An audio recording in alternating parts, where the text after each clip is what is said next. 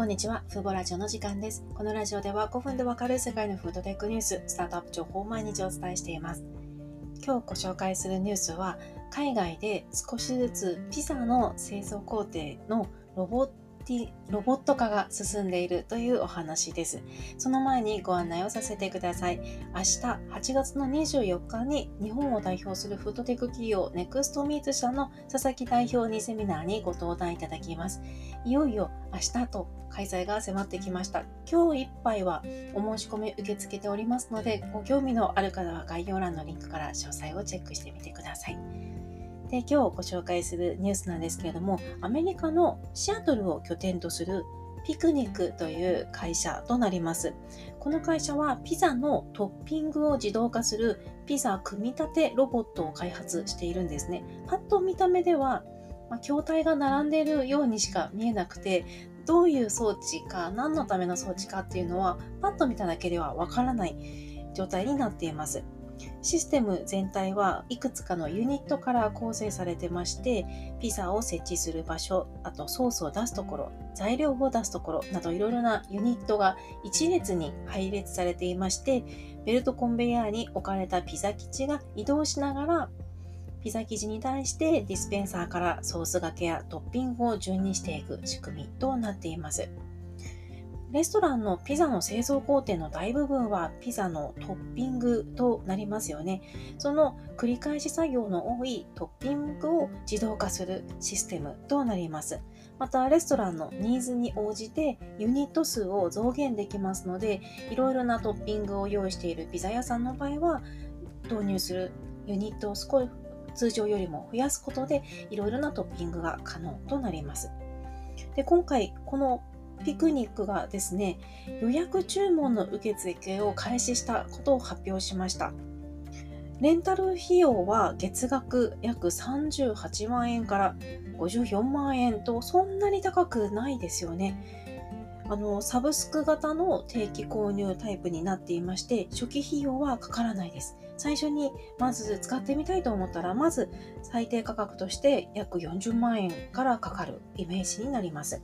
この料金にはメンテナンスの検査と、あとリモートコントロールの費用が含まれています。1人雇うのに、日本だとどうでしょうね、今、ピザ屋さんで、まあ、正社員として雇った場合、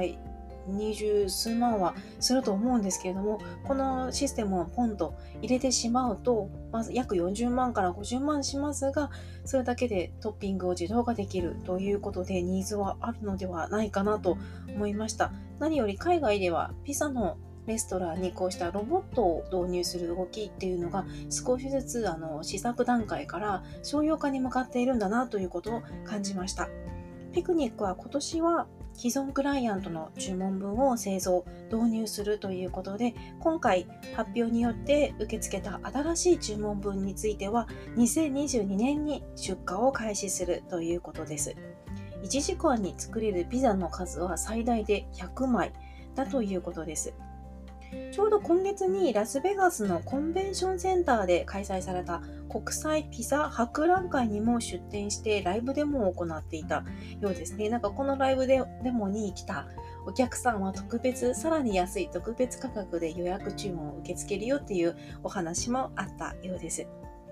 で、レストランにロボットを導入するメリットって、まあ、時間を短縮したり、費用をカットしたり、またスタッフを、雇うスタッフを少なくしたりといったメリットもありますが、もう一つ、ロボットだと毎回同じ量のトッピングを一貫して行いますので、出来上がるピザの品質が統一されるんですよね。そして結果的にあのトッピングのしすぎといったことも防げますので、材料費の削減にもつながります。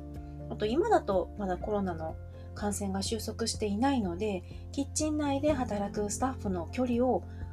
間隔をこう設けることができますよね。スタソーシャルディスタンスを保つことが、あのロボットを導入することによって可能になるかなと思います。で海外では今回ご紹介したシアトルのピクニックの他にも、ピザのお店にロボットを導入しようという動き、少しずつ進んでいまして、もう一社似たようなシステムを開発する X ロボティックスという企業もすでに予約注文が800以上だったと思うんですけど入っているんですよね。それだけアメリカだと特にピザの人気が高いのでニーズがあるということなんだと思いますあと